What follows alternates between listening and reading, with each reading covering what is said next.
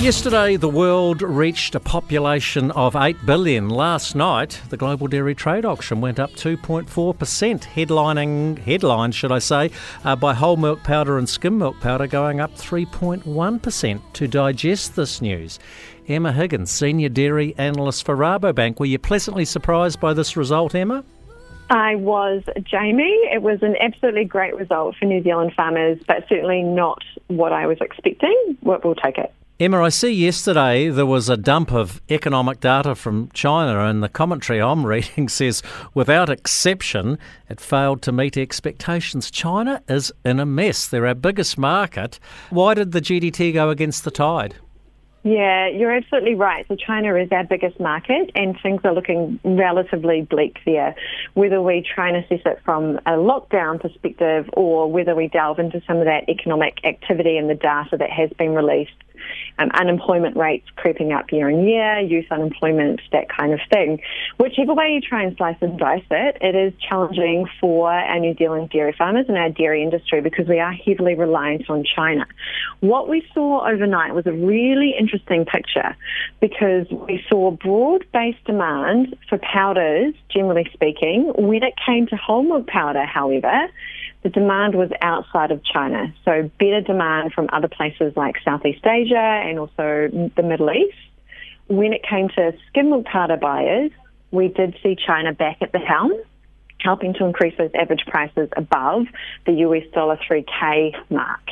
So a bit of a mixed picture, but the fact is um, unfortunately, Jamie, we do have a situation where Chinese milk production continues to grow.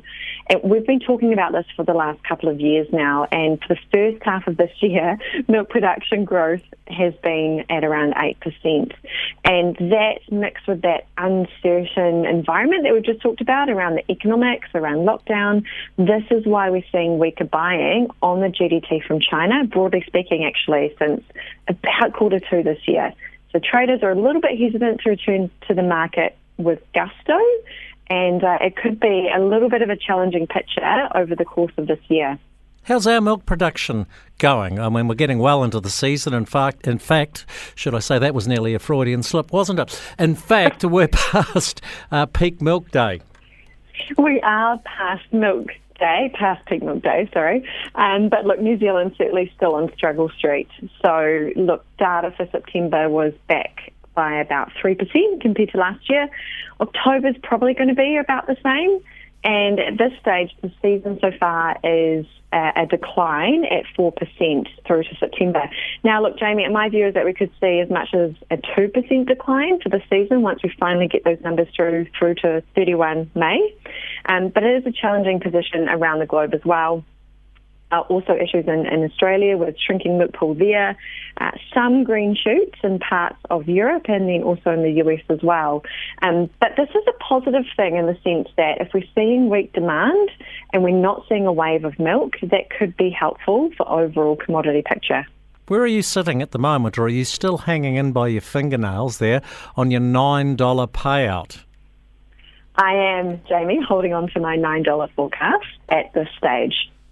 I see that other commentators who shall remain unnamed because this is your spot, Emma, and I don't want to steal your thunder here, but other commentators are suggesting the payout will start with an eight. You're not prepared to make that call? Not just yet. Not just yet. Which I know is, is surprising perhaps to some.